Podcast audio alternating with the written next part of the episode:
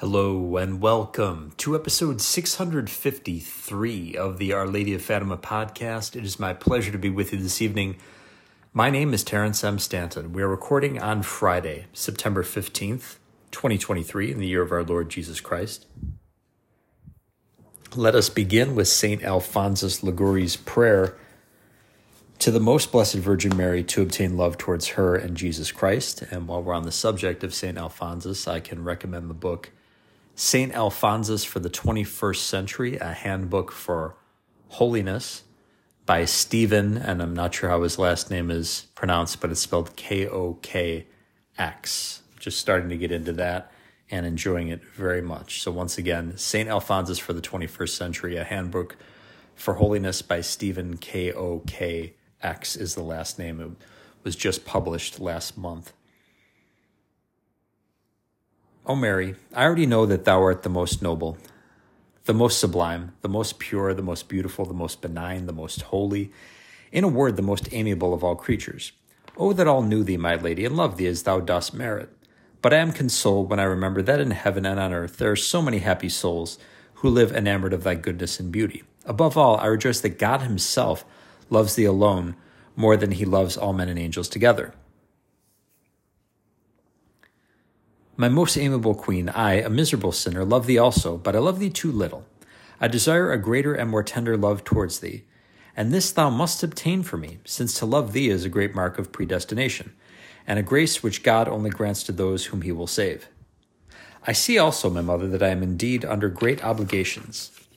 To thy Son, I see that he merits infinite love. Thou, who desirest nothing else but to see him loved, hast to obtain me this grace above all others obtain me great love for Jesus Christ. Thou obtainest all that thou willest from God. Ah, then be graciously pleased to obtain me the grace to be so united to the divine will that I may never more be separated from it. I do not ask of thee earthly goods, honors, or riches. I ask thee for that which thy heart desires most for me. I wish to love my God. Is it possible that thou refusest to second this my desire which is so pleasing to thee? Ah, no, thou already helpest me. Already thou prayest for me. Pray, pray, and cease not to pray until thou seest me safe in heaven beyond the possibility of evermore losing my Lord and certain to love him forever together with thee, my dearest mother. Today, friends, it is the feast of the seven sorrows, the Blessed Virgin Mary. I was blessed to be able to get to Eucharistic adoration today. Let's check out this article together from fisheaters.com, an excellent traditional Catholic website. Earlier in the year, on the Friday before Good Friday, we had our first feast of the Seven Sorrows of Mary. With that feast, we focused on Mary's pain as she watched her son go through his passion. On September's feast of the Seven Sorrows, we meditate on the seven sorrows representative of the suffering she endured throughout her earthly life as the mother of Christ.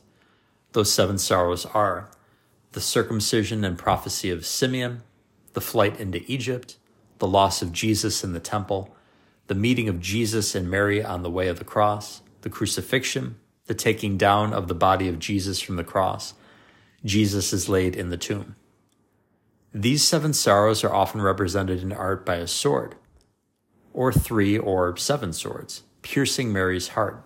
This relates to the prophecy of the old man Simeon we heard about at Christmas when, after Our Lady presented the child Jesus at the temple, he told her, Behold, this child is set for the fall and for the resurrection of many in Israel, and for a sign which shall be contradicted, and thy own soul a sword shall pierce, that out of many hearts thoughts may be revealed.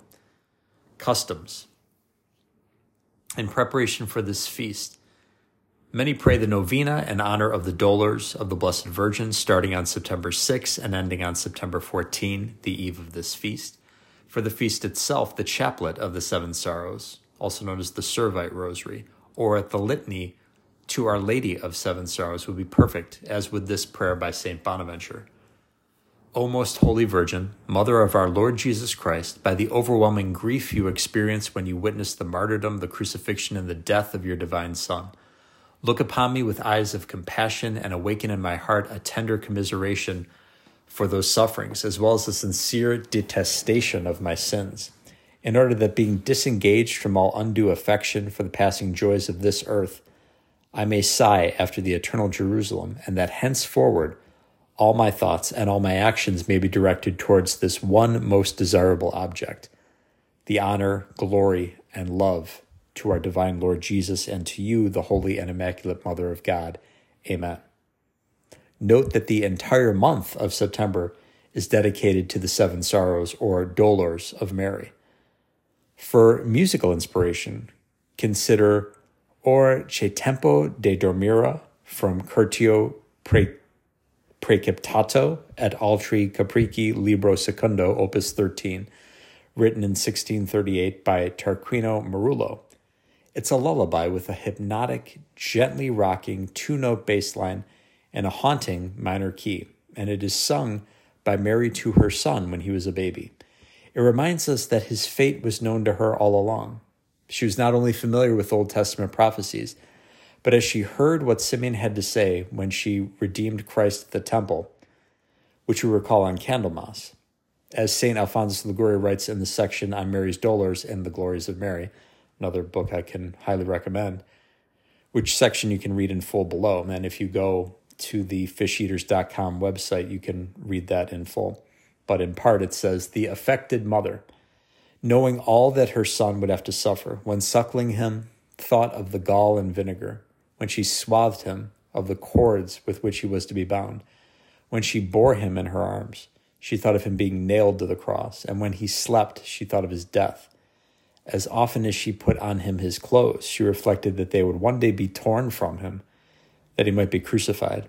And when she beheld his sacred hands and feet, and thought of the nails that were to pierce them, as Mary said to St. Bridget, My eyes filled with tears, and my heart was tortured with grief.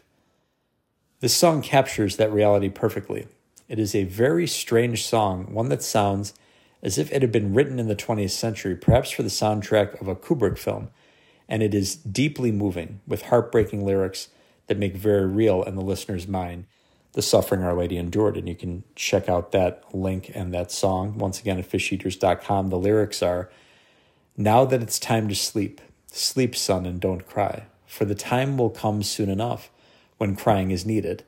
Oh, my dearest, my heart, lullaby and sleep now. Close those divine eyes as other babies do, for soon a dark veil will deprive the sky of light. O my dearest, my heart, lullaby and sleep now.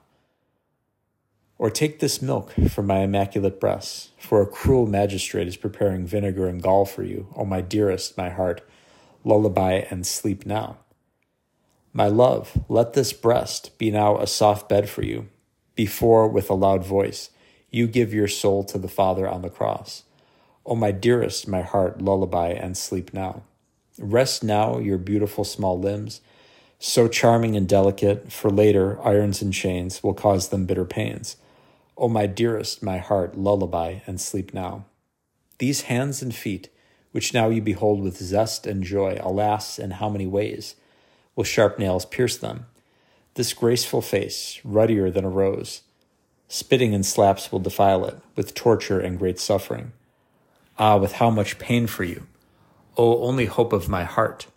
This head and this brow will be pierced by sharp thorns. For in this divine breast, O my sweet and delightful love, an impious traitorous spear will make a mortal wound. Sleep, therefore, my son, sleep then, my Savior, for later, with joyful faces, we'll see each other in paradise. Now that you are sleeping, O my life, O complete joy of my heart, let all be quiet with pure zeal, even the earth and the heavens. Meanwhile, what shall I do? I will watch my dear, not letting my head bow as long as my baby sleeps. In some places, the Via Matris, the way of the mother, like the Via Crucis, the way of the cross, may be found, with seven stations at which one may see artistic representations of and meditate on each of Mary's sorrows. Such a devotion can be made in one's Mary garden or home if it isn't publicly available, or you can meditate on Our Lady's Sorrows. The readings are by Donald Fantz of Angelus Magazine. Via Matris, the first sorrow, the circumcision, and Simeon's prophecy. Every life has elements of mixed joy and sorrow. Certainly, Mary and Joseph are filled with joy as they travel the day's journey from Bethlehem to Jerusalem to offer Mary's firstborn to the service of his father. According to Jewish custom, they ransomed him back by offering two turtle doves as sacrifices to Almighty God. The joy of Mary seems to overflow as the aged Simeon receives her in the temple and, taking the child from her arms, looks heavenward with praise to the Almighty for sparing him until he saw the salvation prepared before the faces of all peoples, a light of revelation to the Gentiles and a glory for thy people Israel. From the height of her joy, Mary's heart suddenly sinks as Simeon glances first to the child, then straight into her eyes. This child is set for the rise and the fall of many, a sign of contradiction. Thine own soul a sword shall pierce. Mary knows that her son is to suffer. She knows that he will be lifted up. Simeon makes it painfully clear as he reminds her of her son's mission. She pondered these things in her heart. O Mary, help me to understand the purpose of suffering in my life. Second sorrow, the flight into Egypt. After returning to Bethlehem, the Holy Family is visited by the Magi. Shortly after their departure, Joseph is warned by an angel to take the child and his mother and flee into Egypt. Already, jealous Herod's soldiers seek the child. Joseph and Mary hurry a few blocks from their temporary home to a nearby cave, where Mary nurses her babe in what has since become known to the local people as the Milk Grotto. As they continue their journey out of town and head towards the Egyptian border, the terrible sounds of the slaughter ring in Mary's ears. Even Rachel mourns from her grave the innocents of Bethlehem. Mary wonders, is this to be his time at this age? The only alternative is to flee quickly to the unfriendly Egyptians, the former captors of her people. Is it possible that only the Sphinx looks down in silent approval as they pass into Pharaoh's land? Jeremiah the prophet speaks for Mary. Bitterly she weeps at night, tears upon her cheeks, with not one to console her of all her dear ones. Her friends have all betrayed her and become her enemies. Look, O Lord, upon my distress. All within me is in ferment. My heart recoils within me from my monstrous rebellion. In the streets the sword bereaves. At home death stalks. Give heed to my groaning. There is no one to console me. And yet, through this trial, Mary still has Emmanuel with her, she knows that all will be accomplished in God's time. This gives her the security of peace in her sorrow. The scripture will be fulfilled. I have called my son out of Egypt that salvation may come to Israel. O Mary, help me to stay close to your divine Son when I feel most abandoned. Third sorrow, the loss of Jesus. Again, the joy of traveling, this time for several days, from Nazareth to the temple in Jerusalem for the great feast. There were spe- these were especially happy times for Mary, reunited with her own people, living with Jesus and Joseph. The feast ends, the return to Nazareth commences in the early morning. The caravan of women moves ahead north of the holy city. The men follow in their caravan. They sing psalms praising God, exchange news and laughter as the trip progresses. Both groups meet in their encampment at the end of the day. As night falls, Mary and Joseph find each other and realize with horror that Christ is not in their company. They search through both camps to no avail. Have you seen him? He is only 12 years old. Each time the reply is negative. Mary remembers the words of Simeon and the lamentations of Jeremiah the prophet. The Lord has done as he decreed. He has fulfilled the threat he set forth from days of old. He has destroyed and had no pity, letting the enemy gloat over you and exalting the horn of your foes. Cry out to the Lord. Moan, O daughter of Zion. Let your tears flow like a torrent day and night. Let there be no respite for you, no repose for your eyes. Mary feels terror and panic. This must be his hour, she thinks. In his boyhood hurts, even in the flight to Egypt, Jesus was with her. Now, for the first time, he is gone. Nonetheless, she knows that the Eternal Father knows all things, and this gives her peace. Her confidence is rewarded three days later when she and Joseph find Jesus in the midst of the doctors in the temple. O Mary, help me to keep peace of soul even when searching for Jesus in my life. Fourth sorrow Mary meets Jesus on the road to Calvary. It is coming soon. She senses that now. The Pharisees have become increasingly resentful towards him. She is praying over these things when the knock comes at the door. They have taken him. They have taken him. She wraps her veil tightly around her face and runs into the night with her friend. They reach Caiaphas' house in time to see Jesus pushed up the steps. She overhears Peter. I know not the man. She meets John, who leads her towards the praetorium of Pilate. She waits through the night as reports are brought to her of Jesus' scourging. Once again, Simeon's words thrust at her as so many arrows. She prays the psalm. My heart has become like wax melting away within my bosom. The long night passes into gray dawn, and still she keeps her vigil. Then she hears Pilate's words to the crowd from the arch Behold the man. She can scarcely recognize him as the crowd roars for his death. He does not see her yet.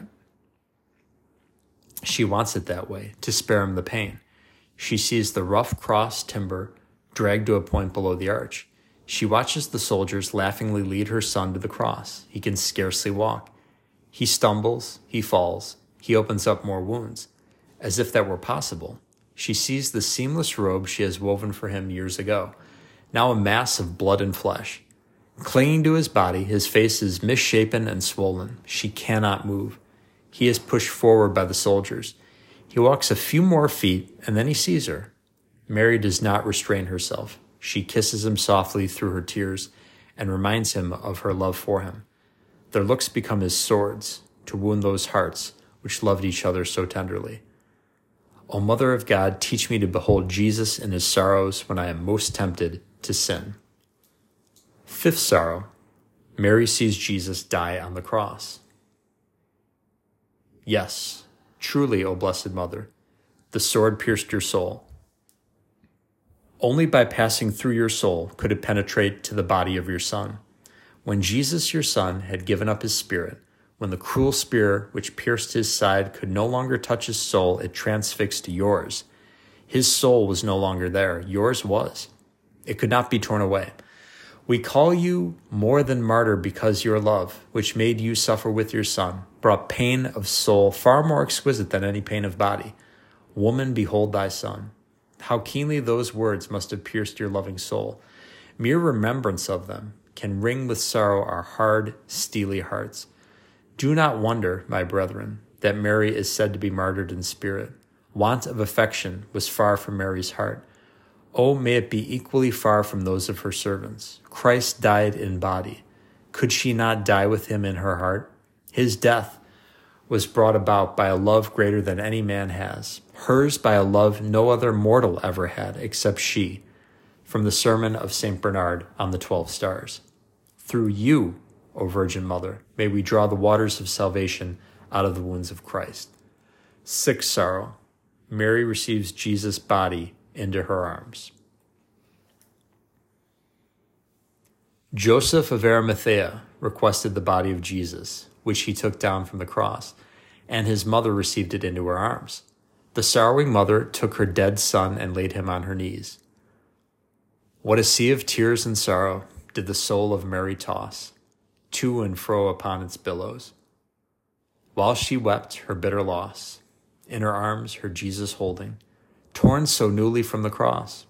Oh, that mournful Virgin Mother, see her tears, how fast they flow, down upon his mangled body, wounded sign and thorny brow, while his hands and feet she kisses, picture of immortal woe, oft and oft his arms and bosom, fondly straining to her own, oft her pallid lips imprinting on each wound of her dear son, till in one last kiss of anguish all her melting soul is gone. Gentle mother, we beseech thee, by thy tears and troubles sore, by the death of thy dear offspring, by the bloody wounds he bore, touch our hearts with true sorrow, which afflicted thee of yore. O Mary, help me to stand beside the cross with you, whose soul the sword of sorrow has pierced. Seventh sorrow Mary places Jesus' body in the tomb.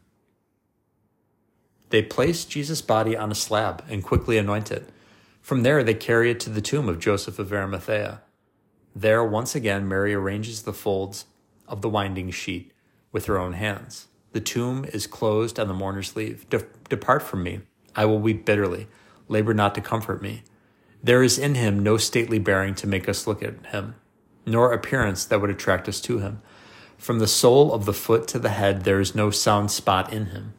To what can I liken or compare you, O daughter of Jerusalem? What example can I show you for your comfort, O virgin daughter of Zion?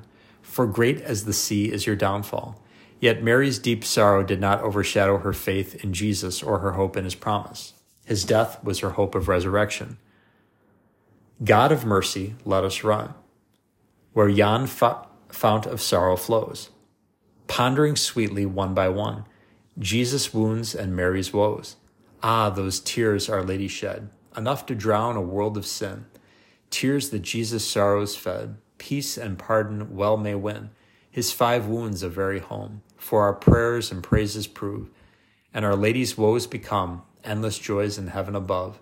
Jesus, who for us did die, all on thee our love we pour, and in the Holy Trinity worship thee forevermore. Amen. And once again, there are additional readings if you'd like to head over to fisheaters.com um, from St. Alphonsus Liguori. And I believe we've gone through several of those um, already on the Our Lady of Fatima podcast. Our Lady of the Seven Sorrows, pray for us. My friends, let us once again mention helping autism through learning and outreach available on the web at halo hyphen soma dot org. That's halo hyphen soma dot org. Halo hyphen soma dot org. Episodes 277 and 548 are interviews, the former conducted by myself, the latter by a gentleman from Word on Fire with my wonderful sister and equally wonderful niece Brielle. I have two wonderful nieces and goddaughters, Brielle and Kara, whom I love very, very much. They're both highly intelligent, beautiful, creative, good young women, most importantly. And the subject is RPM and that website on um, those interviews. That's the interview topic rapid prompting method, a system of communication for non speakers, just as sign language was a revolutionary way of opening up an avenue of communication because communication is a human right. In that instance, for the deaf, RPM, rapid prompting method, is a revolutionary new way of opening up to communication for non speakers. Imagine how frustrated you would be if you were unable to speak my wonderful niece Brielle, my stunning niece Brielle, up until she was eight, couldn't communicate. We had to guess at the things she wanted. She couldn't tell us anything. Couldn't tell us her hopes, her dreams, her fears, let alone, you know, what she wanted for breakfast. Tremendously sad, tremendously frustrating situation to be in. I can't even imagine it myself. And the perseverance of my niece and so many non speakers, it's amazing. It's downright inspirational. We need to help these people. RPM is the way to do that. Now, because she can communicate, we know that Brielle is a comprehensive genius who can compose music, who knows foreign languages, who's brilliant in regards to mathematics and a whole host of other things. It would take a long time for me to list all of them, but you get the point. So let's get the word out there. Let's help non speakers. You might know non speakers, you might have non speakers in your family, amongst your friends. Get the word out there. Once again, folks, H A L O hyphen S O M A dot org and tune into episodes 277 and 548 of the Our Lady of Fatima podcast because communication is a human right. Thank you so much for listening to the Our Lady of Fatima podcast. I'll be back again with you tomorrow. Please tune in. Goodbye and God love you.